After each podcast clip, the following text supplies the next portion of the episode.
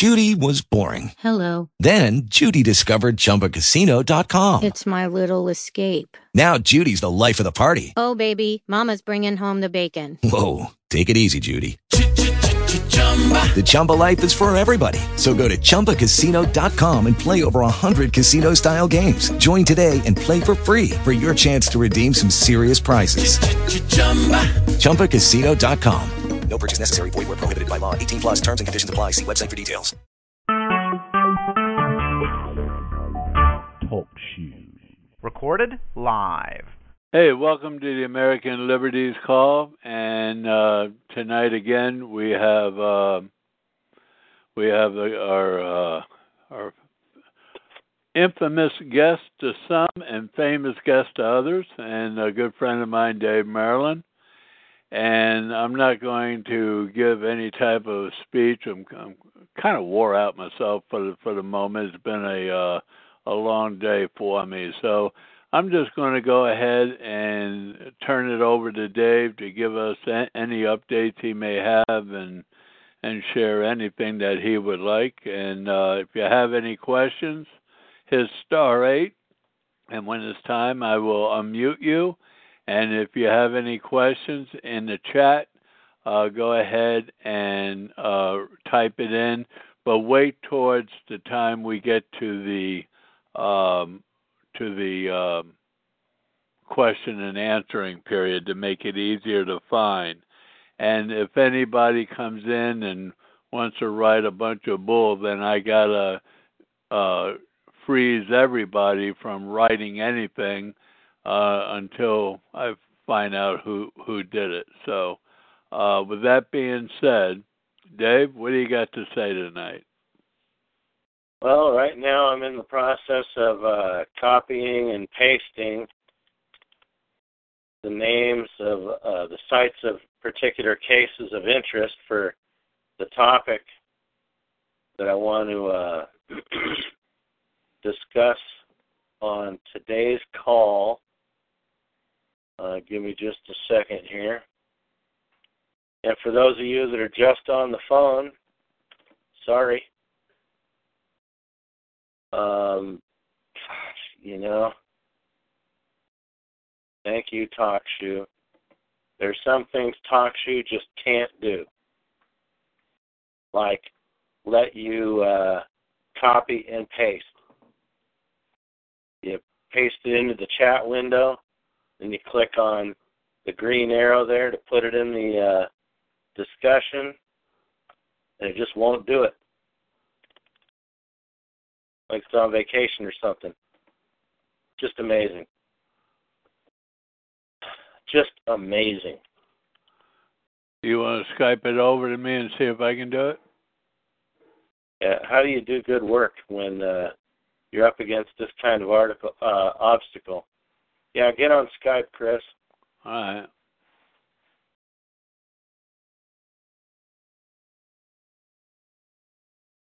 Okay, I see you. The topic is Article 3 standing. You got an Article 3 court. And, uh, well, let me start by saying uh, what I predicted would happen in South Dakota has finally happened. The lawsuit was dismissed. You know, you don't predict how they're going to act you wait until they act the way they act and then you respond to it. And uh, I was telling you all along they're going to dismiss the lawsuit. Just wait to see what the reason is. And they have dismissed the lawsuit, saying that the uh, plaintiffs have failed to prove Article 3 standing. Standing is a matter of whether or not you're qualified to be in court on the particular controversy. Uh, real easy to understand description of standing would be if uh, if somebody gets beaten up by the police, somebody that's not me, and I sue for damages, I don't have standing. I'm not the injured party. Or uh, I've sued the wrong person. There's no connection between the defendant and the uh, damage. So these are things that would negate standing. Uh, my name is David Merlin. Welcome to the American Liberties Call on March 30th, 2016. Nothing you'll hear is intended as legal advice. Anything that sounds like that to you, just consider something somebody else might do on a planet far, far away where the law matters. It doesn't matter here. I prove it on a daily basis. And this is another instance where it's easily proven that the law doesn't matter on uh, planet Earth or in America. It just doesn't count for anything. Uh, you can go back in my archive at 59615 here on TalkShoe, 59615, no confidence, and the archive here at 87488, American Liberties. And you'll hear discussion of this lawsuit and the reasons it was filed, the issues that are raised in the lawsuit against the United States, filed in U.S. District Court, South Dakota. Uh, I knew it would get dismissed. Um, I've never said it had really more than a 30% chance of being sustained and allowed to move forward. But uh, it was filed last May 20th. In August, the government filed a motion to dismiss. The plaintiffs filed an opposition. And September 14th, the uh, government filed a rebuttal to the opposition. And six months, six and a half months later, September, October, November, December, January, February, March, six and a half months later, they made a decision saying that the plaintiffs had not proven standing, Article 3 standing to be in court. And the uh, issues raised in the lawsuit were very straightforward. I want the court to declare that I'm not willful if I fail to file or fail to pay in the future because the law is being kept a secret. And uh, they can't prove I have a legal duty. That I'm being threatened with indictment on a daily basis. They'll, they'll indict somebody for not filing a tax return. And uh, let's see, they'll call you a sovereign citizen if you uh, contradict the IRS in any way. But then there were very uh, specific challenges about the fact that I'm a citizen of the United States, uh, according to the government. And if that's true, I'm only named in regulation. Statutes do not implicate citizens of the United States as a subject of one, one or more of these income taxes in the tax code and they did all the work by writing Regulation 1.1-1. Section 1 of the tax code does not mention that citizenship or anybody else's, and the regulation does. You can't do that with a regulation. And if they hadn't written this regulation, I wouldn't be subject. And secondly, to tax the value of my labor, they deprived me of Section 83. And 6201A restricts assessment authority to taxes that should have been paid by stamp but were unpaid. And the regulation they wrote to implement the statute doesn't even mention the term stamp. So they get all their assessment authority by omitting the term stamp from the language of a regulation implementing their statutory assessment authority. And the court, just like all the courts that came before it, they will not get into the provisions relied upon. They will not interpret their language because the language obviously protects uh, life, liberty, and property, privacy. So, Article 3 standing, I pasted in the, uh, you have the, uh, the site of three different cases Hedges versus Obama, that was the one about the National Defense Authorizations Act. And the Second Circuit says it doesn't apply to you. You're an American in the 50 states. And so you don't have standing to sue. Katz versus Pershing uh, Limited Liability Company. 2012, and Perez versus Mortgage Bankers Association Supreme Court 2015. And uh, what you don't hear me saying is, uh, oh, they dismissed for Article 3 standing. So I'm, i wrote this uh, sui juris sovereign citizen letter about being a free man upon the land with uh, uh, the uh, the uh, the crown in England being in charge of the the bar association and all this other great garbage that the patriot movement turns out. Instead, I'm working on proving that the plaintiffs have Article 3 standing. Now, in Perez versus Mortgage Bankers Association, Supreme Court, 2015. There's a very interesting paragraph uh, from Justice Scalia about the duty of the courts.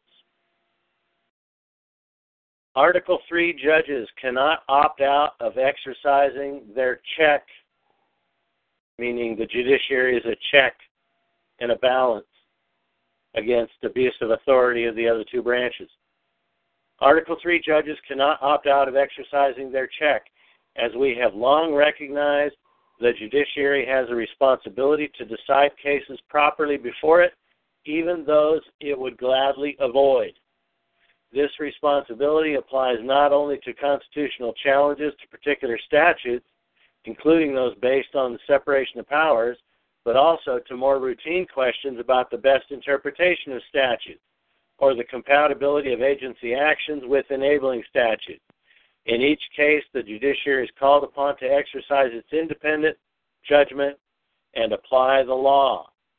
When courts refuse even to decide what best interpretation is under the law, they abandon the judicial check. That abandonment permits precisely the accumulation of governmental powers that the framers warned against. Exactly. Article 3 standing, as described in Katz versus Pershing Limited Liability Company, First Circuit 2012. The first element of Article 3 standing is injury in fact. This element is defined as an invasion of a legally protected interest, which is a, concrete and particularized, and B, actual or imminent, not conjectural or hypothetical.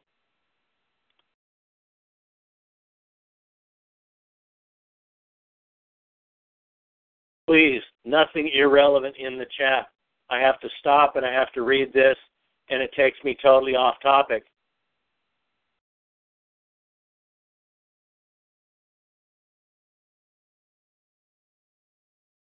back to the first element. Uh, please block guest number five. Uh, if not everybody. Um, I- am trying to give a lesson here. The element is defined as an invasion of a legally protected interest, which is A, concrete and particularized, and B, actual or imminent not conjectural or hypothetical. The requirement of an actual or imminent injury ensures that the harm has either happened or is sufficiently threatening. It is not enough that the harm might occur at some future time.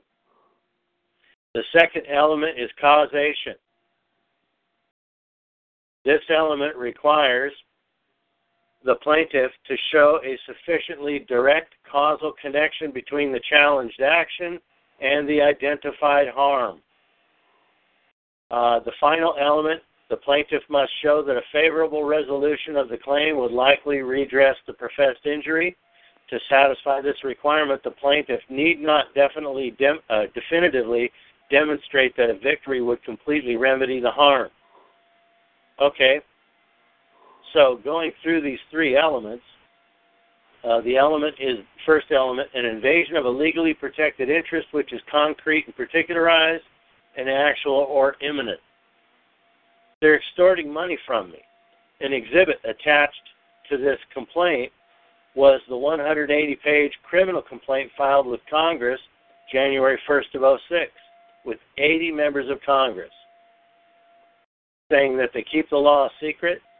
Uh, it protects me. They don't deny it, and so I hereby accuse them of extortion, racketeering, and conspiracy against rights.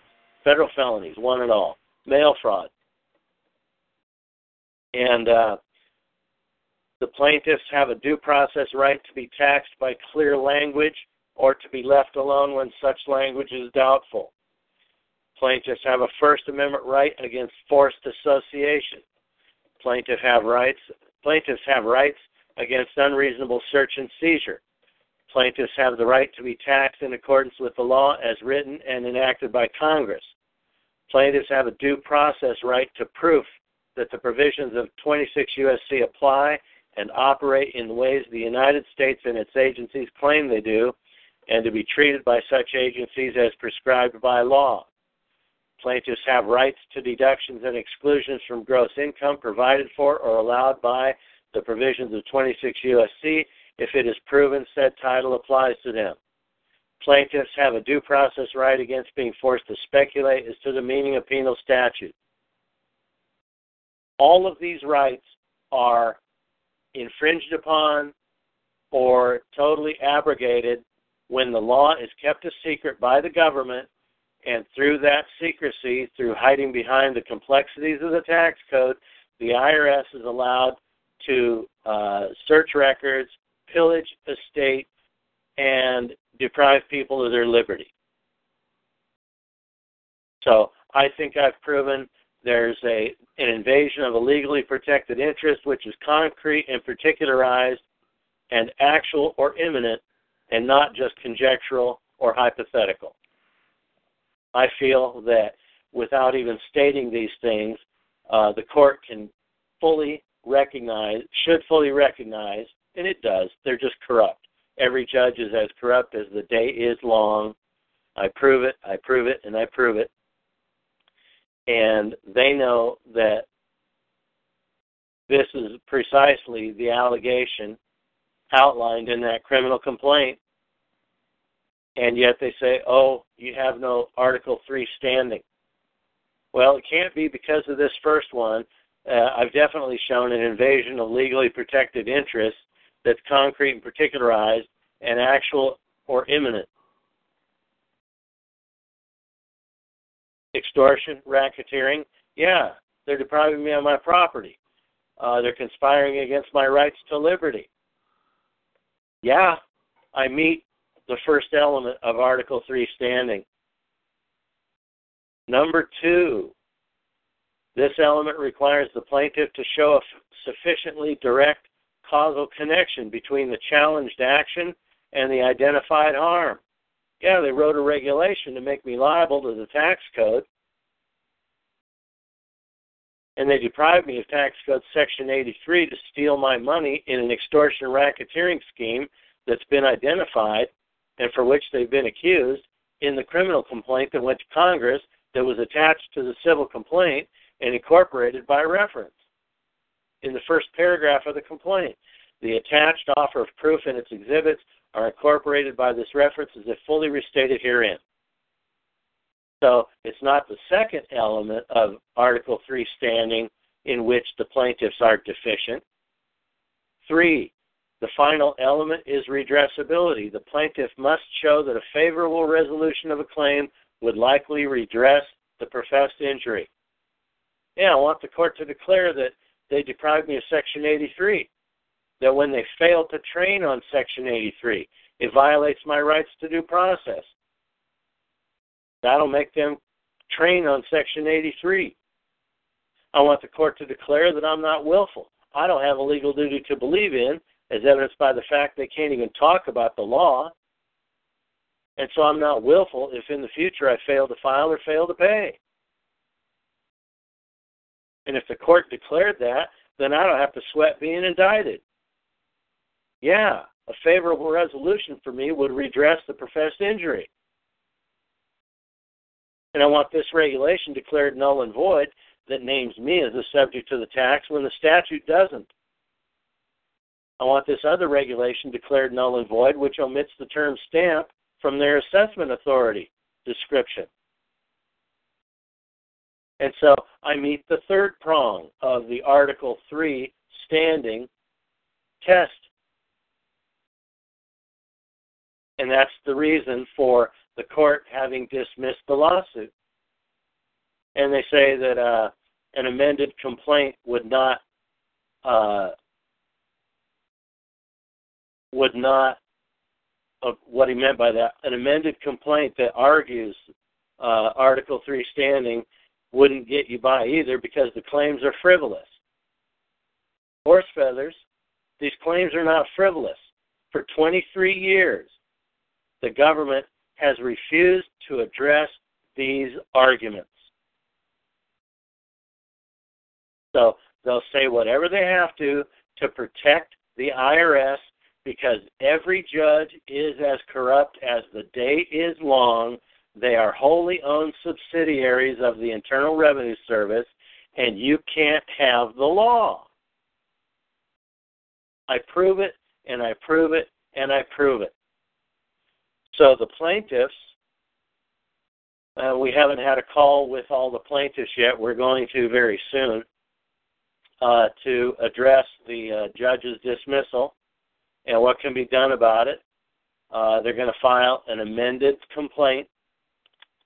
Well, the lead plaintiff will file it, and the plaintiffs that choose to join it, uh, saying that you know I hereby declare I have read the uh, the motion to dismiss, and I've read the order of dismissal, and I've read the lead plaintiff's uh, amended complaint. I hereby uh, lend my signature to that complaint with this affidavit. Uh, there may be plaintiffs that choose not to. All I've told them from the very start uh, that they would get out of this lawsuit, this exercise in near futility, uh, all they would gain is the privilege of being able to say in the future they even sued the United States for proof the tax code imposes a duty on citizens of the United States, and the government can't debate them on three, four, five statutes. That's all I ever said they would get out of this. It's all we intended to get out of this for people that might be the lead plaintiff uh, was receiving uh, letters, had received uh, letters from the Criminal Investigations Division of the IRS, so he obviously was uh, facing an imminent indictment. So at least the lead plaintiff met all three of the uh, prongs of the Article 3 standing test. And I knew it would be dismissed. And this is a chance to put another layer on the uh, layer of icing on the cake in the form of an amended complaint. And we'll do this dance once again with the government, and it'll be dismissed again. But now anybody involved in the complaint has every right to say, I even sued the government for proof that the tax code imposes a duty, and they can't talk about it. And in my opinion, and based on successes that Chris and I have had in the past in halting IRS criminal investigations and grand jury proceedings, uh, I feel that the people that are plaintiffs to this lawsuit have greatly reduced the likelihood that uh, in the future they'd be indicted if they fail to file or fail to pay, or both. So that's all we're trying to do here. I make no promises because you can't predict corruption. It can't be done. The corrupt uh, people in government do what they do. And uh, when they do it, hopefully in uh, as a matter of uh, preemption. It's nice if you can uh, preempt what they're doing, and that's what this does. You got a bunch of people out there that claim victory when, in fact, they uh, went to trial. They were strapped with a uh, totally inadequate public defender, possibly an inadequate criminal defense lawyer, didn't know anything about Section 83 or even how to how the tax code operates to impose taxes. They had, maybe they had to pay thousands and thousands of dollars for representation for a hired attorney. and ultimately their future, uh, along with their ass and assets, flapped in the breeze in front of a trial jury full of strangers until they finally found out, oh, he's been found not guilty. Well, that's not a victory. That's a close call. A victory is when you can preempt the government and keep it from indicting somebody in the first place. That's where I have focused my efforts. And this is an exercise in exactly such an attempt. I'm simply trying to keep the plaintiffs to this lawsuit from being indicted. So uh, there's nothing. Uh, the the research was the complicated part. The rest is pretty easy. If you stay inside the box, which means you turn your back on everything the Patriot movement has to say and you ignore it for the rest of your life. The Patriot movement is good for absolutely nothing but creating victims. You don't see any of them going to court effectively. And effectively, I, I don't mean you're going to get the court to, to say, yep, we've been stealing from you for decades. Social Security is theft. It always has been. I'm not a dreamer. The effect I hope to uh, obtain or cause is to keep people from being indicted.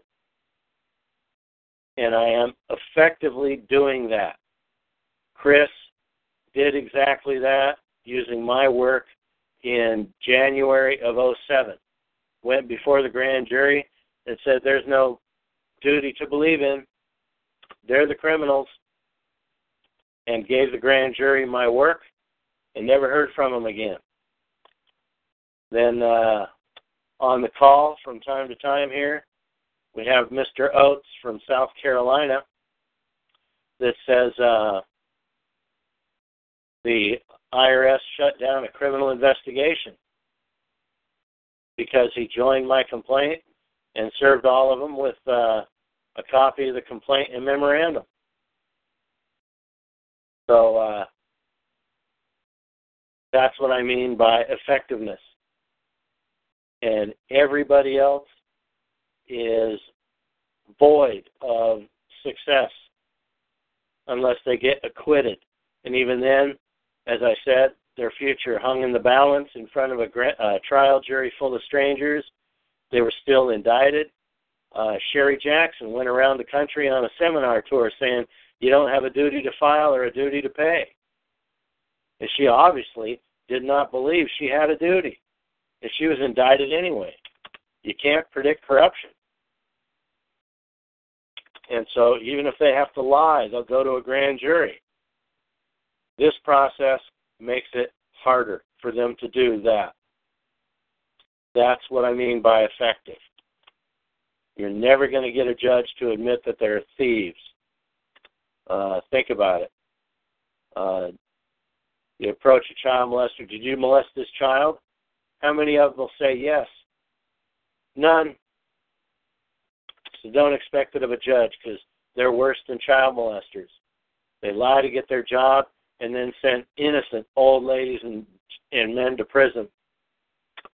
So you have to be realistic about all this. And the only reason any of this was done was to prevent an indictment. And uh, I can understand and fully realize that on its face, that lawsuit easily proved third uh, Article Three standing for the plaintiffs. The way I wrote it, what I included in it, the uh, exhibits that were attached to it, and the judge uh, found a way, not a legitimate way. Uh, the judge looks terrible for having dismissed the lawsuit with the explanation that he gave. Totally bogus. It's obvious a criminal complaint, extortion, racketeering, conspiracy against rights, mail fraud. How have I not shown them to be the cause of the harm? How have I not alleged that harm is being done, has been done, and will be done imminently? So the judge is a farce. The court is a farce. Uh, just like I told all the litigants from the very start. The, the justice system is farcical. So, anyway, an amended complaint with a whole bunch of this great garbage in it, and they'll dismiss it again. So, uh, then uh, we'll get together with the South Carolina plaintiffs that want to file one of these, and uh, we'll go ahead and do it in South Carolina too, to show that no matter what court you go into, you lack standing because the IRS owns every court and will tell the court right there in person. This is fact. You are a wholly owned subsidiary of the Internal Revenue Service. You are not a judge. A judge would say what the law is. But instead, you'll ignore all the case law that says that's what a judge is supposed to do, and you will find in favor of the government. And again and still, all of these provisions relied upon will remain off limits. It's pick and choose. Only the laws that appear to allow you to screw people will be placed on the record or mentioned by the government, and the laws that we mention will be set aside. We aren't going to talk about it. We don't care about their language. You contradicted the IRS, and so you're frivolous. Now, an interesting case uh, from a very particular standpoint for these purposes is U.S. versus Melton. And I'm going to get that on the screen here. Uh, let's see, what file is that in? Um, oh, here we go. U.S. versus Melton is uh, very interesting. Let's see here. Burden of proof. Okay. Melton. U.S. versus Melton is a case from 1996. And I'm going to see if I can paste it into the chat window here. I can paste it into the chat window, whether or not it shows up on the. Uh, oh, look at that. It worked. U.S. versus Melton. Here's what the government does to how it meets its burden of proof. And if you listen to my shows on 59615, you'll hear me go through this saying here's how the government meets its burden of proof to prove that the law imposes a duty. Because we know that uh, in U.S. versus Cheek that uh, the government has to prove that a duty is imposed and that the defendant knew of the duty and failed to perform the duty. This is how they prove that a duty is imposed. I'm, I'm going to quote. This is a whole paragraph from U.S. versus Melton. Quote, Furthermore, the duty to file tax returns and pay income taxes is clear. Section 1 of the Internal Revenue Code imposes a federal tax on taxable income of every individual. See Section 1. Section 63 defines taxable income as gross income minus allowable deductions. See Section 63. Section 61A states that gross income means all income from whatever source derived, including compensation for services. See Section 61. Section 6001 and 6011 provide that a person must keep records and file a tax return for any tax for which he is liable. See 6001 and 6011. Finally, Section 6012 provides that every individual having gross income that equals or exceeds the exemption amount in a taxable year shall file an income tax return. See Section 6012. The duty to pay federal income taxes, therefore, is manifest on the face of the statutes without any resort to IRS rules, forms, or regulations. the rarely recognized proposition that where the law is vague or highly debatable, a defendant actually or imputedly lacks the requisite intent to violate simply does not apply here. End quote. I didn't hear Section 83 in there, did you? Section 83 regulations 1.83 4B2 says to figure your cost, you apply Section 1012. So Section 83 and 1012 apply directly to any and all compensation for services. It explains how to tax it. It determines your cost. And I don't hear them in the government's equation. This is proof they select a few laws and they omit the other relevant laws that should be in the equation. Codebreaker, the Section 83 equation, is the name of my manual about Tax Code Section 83. Because if you start in 61A, the equation flows toward 6012 and the requirement to file a tax return. If you don't start Section 83, you lose Section 83, which I've been teaching since 1993. So all of this is really very old stuff. Extremely old, 20, 23 years. And by the way, on that note, two weeks, April 15th, that's my 28th year anniversary of IRS agent Marty Webb appearing on my doorstep when I was living in Federal Way, Washington State. Uh, she knocked on my door. I didn't like the way I was treated, and so I started studying tax law. So all of this is very old stuff.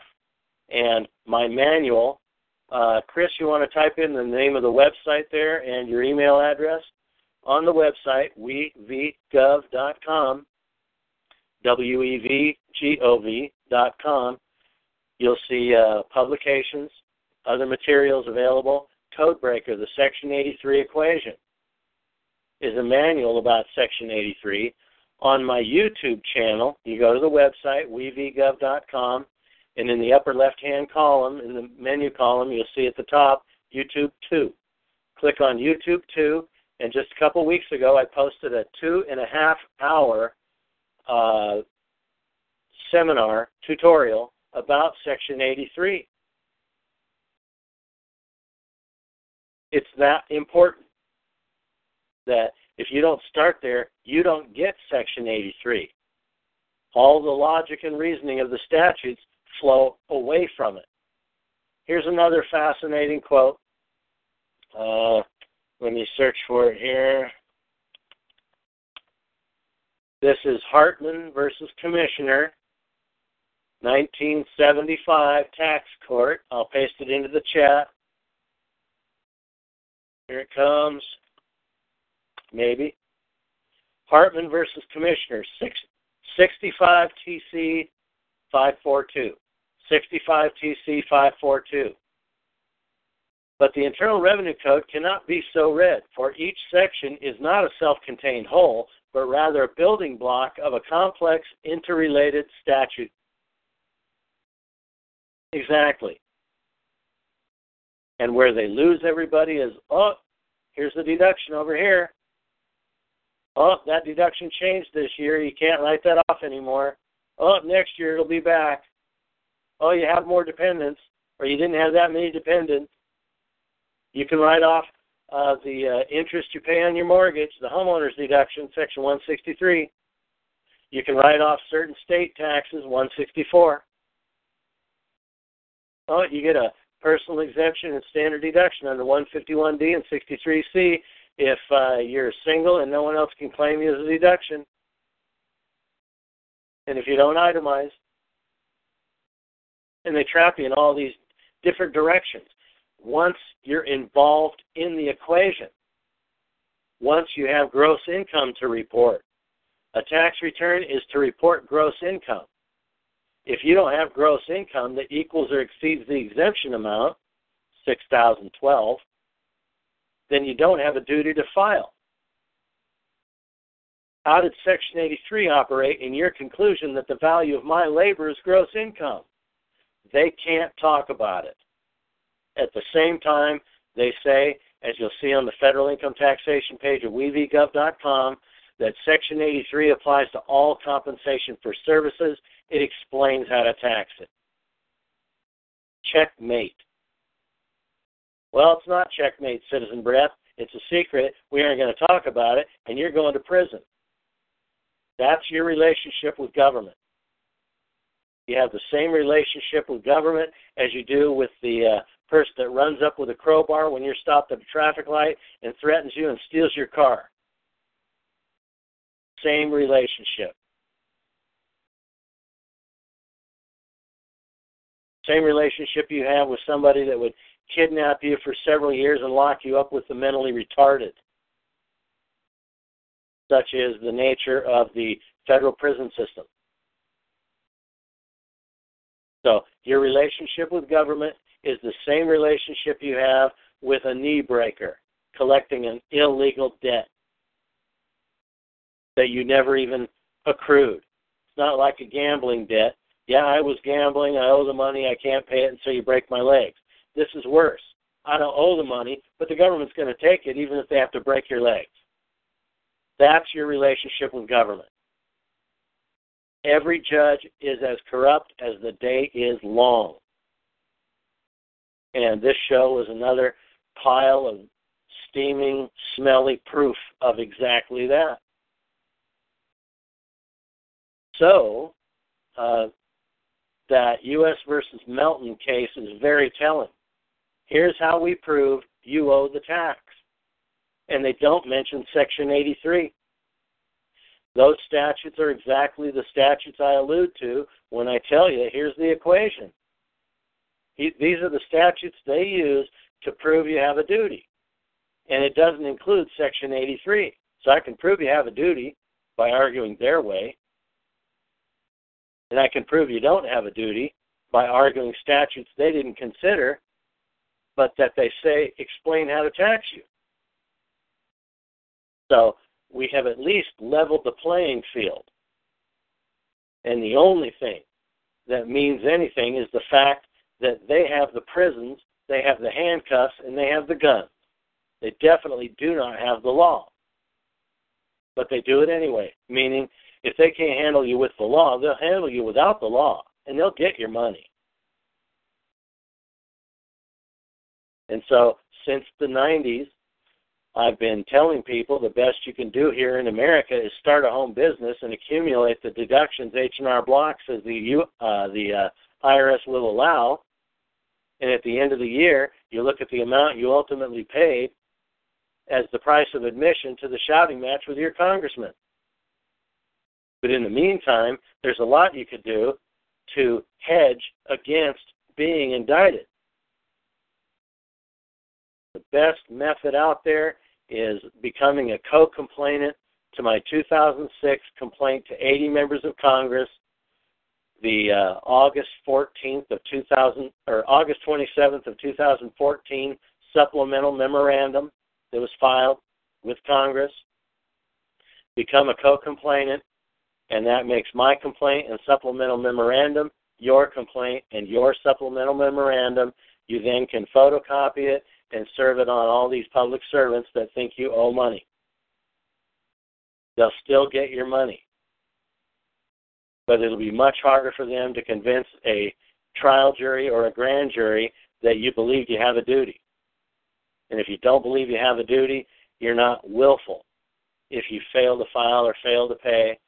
According to the government's own sentencing or uh, trial memorandum in the case of James R. Back Anchorage, Alaska, 2014. Let's uh, let's touch on that memorandum, why don't we? I'm going to see if I can open this quickly. If not, uh, there it is, right there. This is a case of a man that was making uh, $125,000 plus each year as an Alyeska pipeline technician in Alaska. He filed several Pete Hendrickson tax returns and was nailed for it. but the government's own trial memorandum, uh, they cite Ninth Circuit criminal jury instructions. Uh, jury instruction on the Ninth Circuit 9.42. In order to prove that the defendant acted willfully, the government must prove beyond a reasonable doubt that the defendant knew federal tax law imposed a duty on him and the defendant intentionally and voluntarily violated that duty. A defendant who acts on a good faith misunderstanding as to the requirements of the law does not act willfully, even if his understanding of the law is wrong or unreasonable. Nevertheless, merely disagreeing with the law does not constitute a good faith misunderstanding of the law because all persons have a duty to obey the law whether or not they agree with it. Thus, in order to prove that the defendant acted willfully, the government must prove beyond reasonable doubt that the defendant did not have a good faith belief that he was complying with the law. And when I'm on record with Congress saying, this is my belief about the law, you deprive me of Section 83, and until it's dispelled or disproved with uh, logical and cogent refutation based upon relevant authorities, I will continue to act upon it. See how that stands in the way of that equation in the U.S. versus Melton that says gross income is everything, and then we go to Section 63, and you get deductions, and you have to file, and you pay a tax under Section 1. See how when you throw another statute in there that they can't talk about, suddenly their equation runs backward? Or right on. That makes it more difficult for the government to prove that you have a duty. Right after this jury instruction is quoted here in this trial memorandum of the government, the government says, and I'm going to read this whole paragraph to you. Section 7203, failure to file, and 7206, false tax documents, of the Internal Revenue Code use the term willfully. In Cheek versus U.S. 1991, the Supreme Court set forth the following definition Willfulness, as construed by our prior decisions in criminal tax cases, requires the government to prove that the law imposed a duty on the defendant, that the defendant knew of this duty, and that he voluntarily and intentionally violated that duty.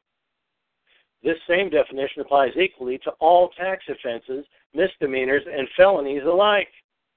Uh, see U.S. versus Pomponio. In other words, if you know that you owe a tax and you do not pay them, you have acted willfully. In a failure to file a tax return prosecution, the government is not required to prove an intent to evade or defeat a tax, but instead may prove an intent to disobey or disregard the law, which may be the intent not to file a return rather than the intent to evade or defeat a tax. There. In one paragraph, the government really lays out a whole lot there. It says that the government must prove that the law imposed a duty on the defendant and then they skip that in the next two statements they make. They say, in other words, if you know that you owe a tax and you do not pay it, you have acted willfully. Wrong. If you owe a tax and you know that you owe a tax and you do not pay them, they like to leave off that first part prove that you owe a tax. Because they can't prove you owe a tax when they include Section 83 and 1012. Checkmate. Getting near the top of the hour, how about we open it up for question and answer, Chris? Okay. Um, hold on, just unblock, unblock everybody. I will. Just, just, just give me one more minute. Uh, and if I don't have any special characters that are not compatible. Um, I'm on. I'm with support to find out why um, uh, we couldn't cut and paste or or uh, okay. right in there. Okay, here I am. Um, okay. okay, here we are. All right, unblock chat. Okay, everybody um, is now. There you go. Everybody can chat. And anybody has any questions, please hit star eight on your telephone, and I will bring you in for a question. And so far. We'll give a chance for people to type.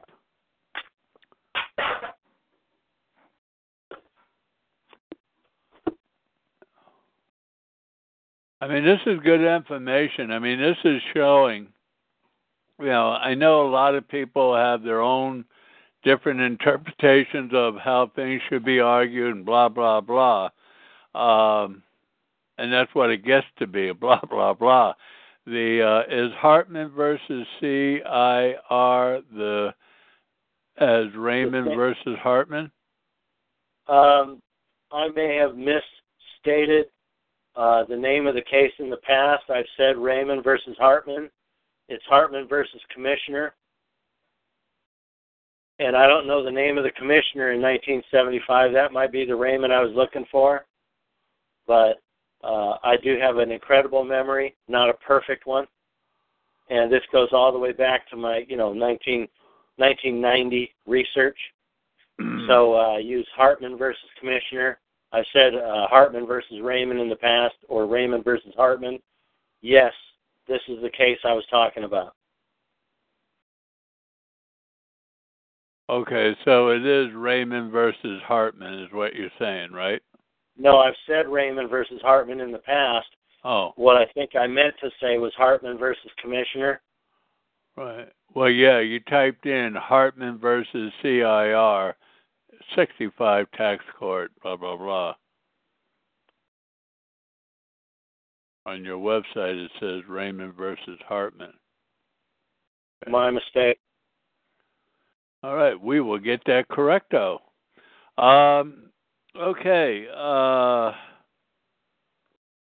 you know, one of the, for, for pointing that out. I want my website to be clean of mistakes, of course.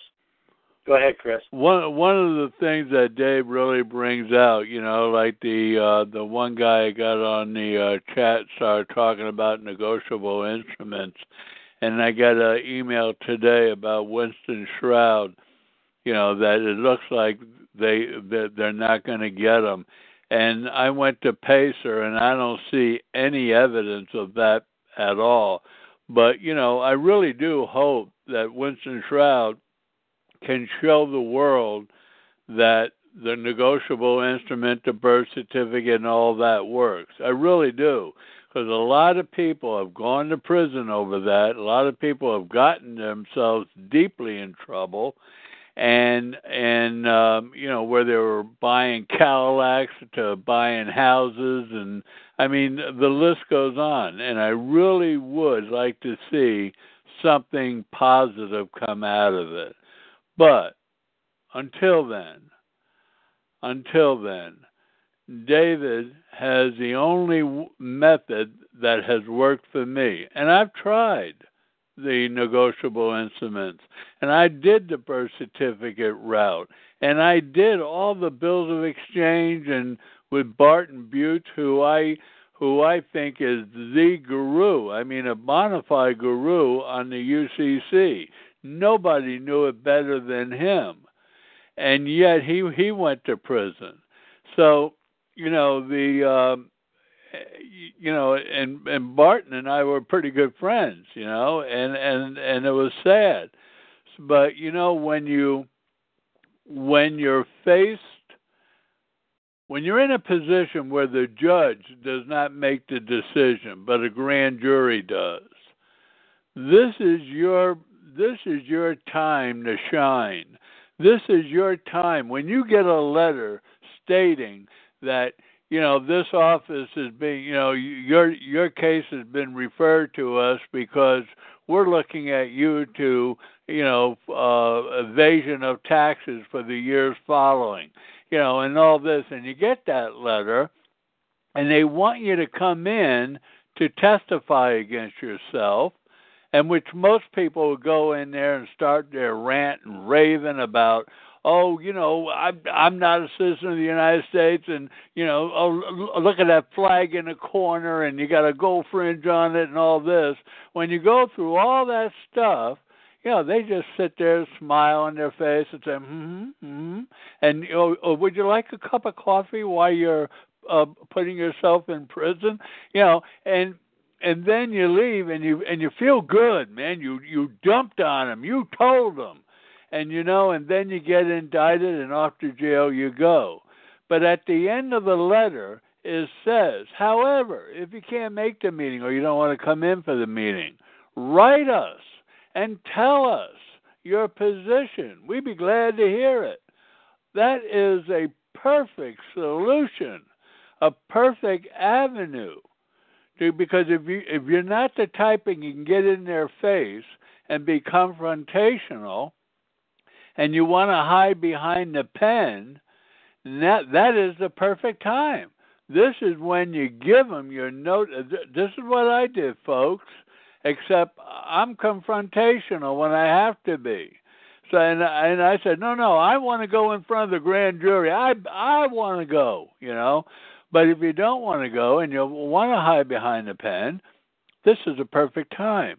This is you know because when I got that letter, I could have gave them that stuff, but I didn't because I told them, no, no, I want to go in front of the grand jury. And they even wrote, wrote back, said, no, no, get, get, tell us what you want because anything you say can be used against you in a court of law. And I said, no, no, that's fine. You know, I didn't even respond to that letter, by by the way. So the the the last paragraph of a letter that you'll in in this letter is if you don't want to come in, we can't have the meeting. We can't agree to the time of the meet- meeting. Go ahead and get, and put it in writing, if you like, uh, on your position, and the government will consider it. That's the best time, folks, to give them your affidavit of joinder, the copy of the criminal complaint, and anything else that you are a part of with the interpretation that Dave has founded over the years.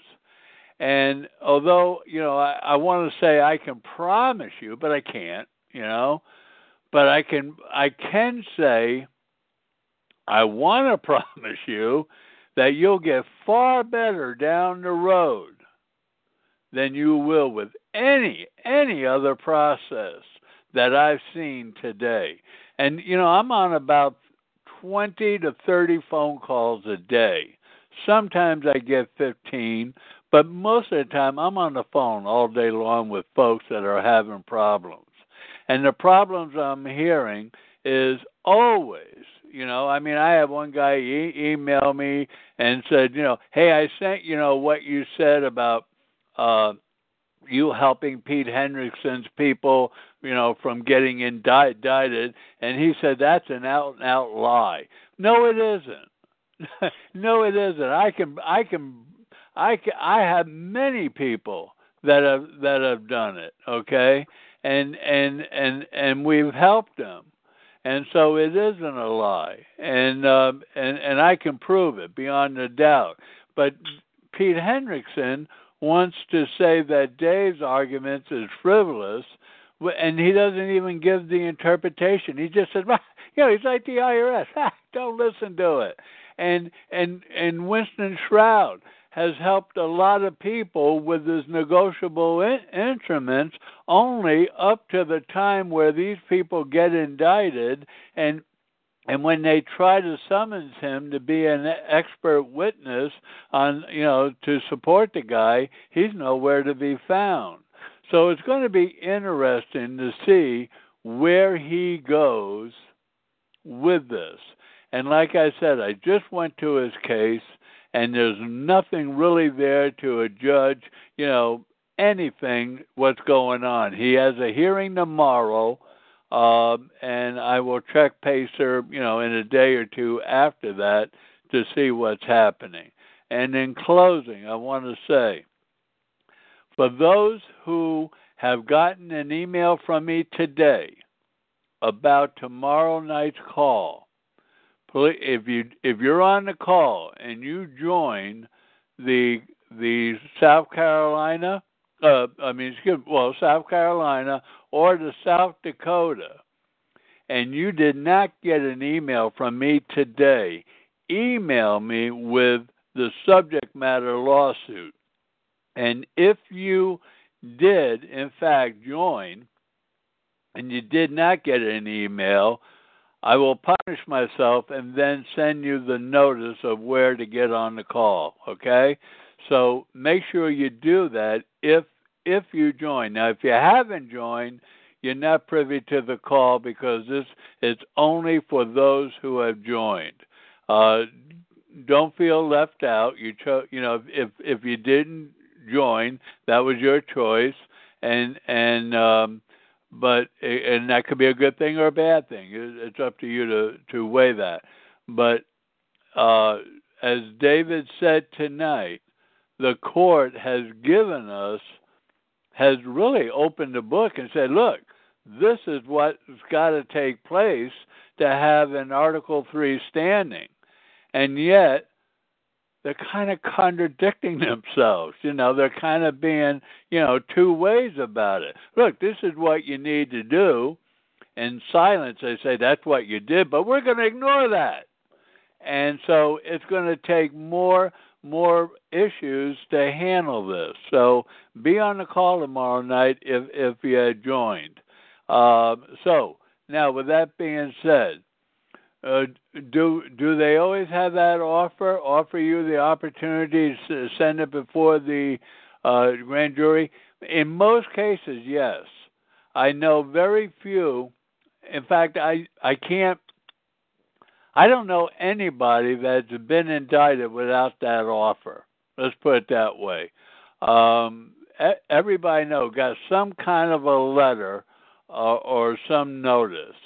Um, Pete Hendrickson says uh, 83 is irrelevant. Yeah, it, it does, and he and he, you know, it makes him. Yeah, you're right. Oh, that's data. Excuse me.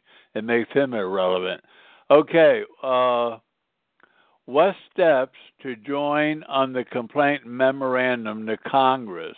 Uh, give me a call tomorrow. If you don't, if here, I'm going to type in my email and. Um, Okay, Dave, uh, David says good night, everybody. Have uh, and thank you. So, any questions to Dave is now off the table. Um, uh, I'm going to put my email in here.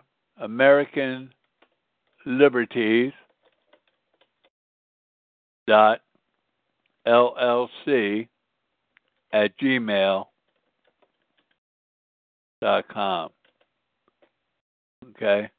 That is uh, that's my email. You're you're more than welcome to uh, email me and uh, and we'll have a conversation. We got to have a conversation because there's uh, different things I got to know.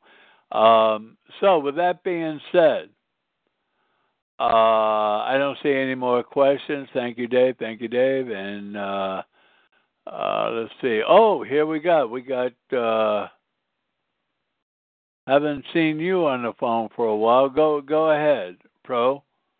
Poe. Yes, sir. Hi. Uh, I wanted to tell you this. You were talking about Hartman versus uh, the CIR, and maybe you can pass this along to uh, Dave also. I believe that that was Dr. Raymond Hartman versus a commission. That's where the Raymond came in. He was a, a neighbor of mine and a, a friend, and he's the one who educated me on the whole tax issue. And he was also very close with uh, Irwin Schiff. Yeah, I believe I believe that uh, David um, a- acknowledged it was Raymond. Yes, it's Raymond Hartman. Yeah. Versus a commissioner. Oh, okay. Raymond Hartman versus Commissioner. I, okay, I believe that's what he's talking about. I'll be sure to tell him that. Thank yeah, you very much. Yeah, when I much. heard the Hartman and the Raymond together, I, uh, you know, I, and I know his his uh, problems went way back, so I would assume that that's the one he's talking about. Yep. Hey, thank you very very sure. much for that. Sure, Chappie. Okay. Thank you. Okay, thank you. Um, okay. Uh, Millstone, I, I believe you were first, and I didn't see you. How you doing? Millstone eighty four. Are you out there? Are you here? Can you hear me? Yeah, I can hear you now. Oh, okay, thank you. I uh, my question was how is what is the process to join in the complaint and memorandum that was filed by Mr. Meyerland in uh, 2006? Yeah, I just I just put my email in the chat for you to get, and I said give me a call tomorrow. Uh, email me tomorrow, and we'll arrange a time to talk, and I'll go over it with you then. Okay?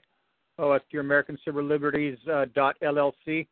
Well, it's American Liberties. Yeah, Oh, not okay. civil, but American Liberties dot LLC at gmail dot com. Okay, thank you. Yeah, I'll I'll I'll text because I'd like to find out what are the steps to join that complaint. Good. Love to talk to you. Thank you. Thank you. Bye. Okay, guest seven has a question above um, for the call Thursday.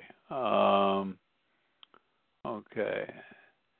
All right. When when let me go to seven first. Do they always have to offer you an opportunity? Uh, did you hear my answer when I answered that guest seven, or is there another question? Guest seven.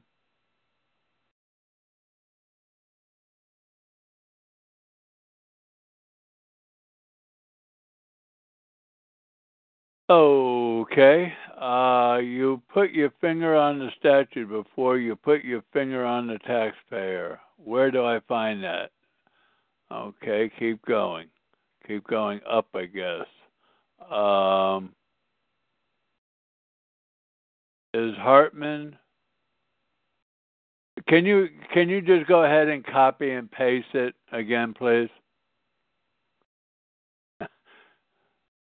That was that was it. Uh, okay. Well, the way I understand is is Raymond Hartman versus uh, CIR, the commissioner. Okay, you got it. Okay, now a- Evan Hut ninety nine. Um, are you a joiner to the criminal? Are you a joiner to South Dakota or South Carolina? Um,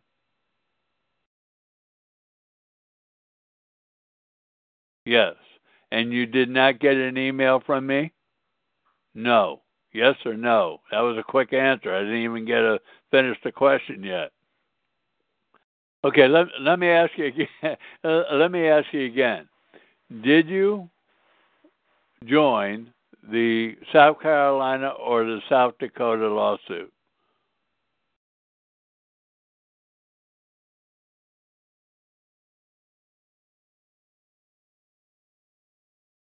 Have a Hut 99? No. Okay. Um, the call is only for the people that join those, okay? Um, they have a vested interest in this lawsuit, which helps you in the long run, but it, it, it's only for those. Um, okay, let me see. Any other questions? No, I guess it's it. Um, I'd like to thank everybody for coming to the call. You know, help us get the word out about wevgov.com. Um, there's, uh, there's, it's, it's going to be an interesting context, a con- contest coming up. And for those of you that um, that know that I'm in tax court, uh, you can go back to last week's call last Wednesday's call, I, I talk about that a little bit, and um, and I haven't heard anything yet, but it'll be a while. So with that being said, God bless America, and this call is officially over. Thank you. Lucky Land Casino asking people what's the weirdest place you've gotten lucky? Lucky? In line at the deli, I guess? Aha, in my dentist's office. More than once, actually. Do I have to say? Yes, you do. In the car before my kids' PTA meeting. Really? Yes. Excuse me, what's the weirdest place you've gotten lucky? I never win and tell. Well, there you have it. You can get lucky anywhere playing at LuckyLandSlots.com. Play for free right now. Are you feeling lucky? No purchase necessary. Void where prohibited by law. 18 plus. Terms and conditions apply. See website for details.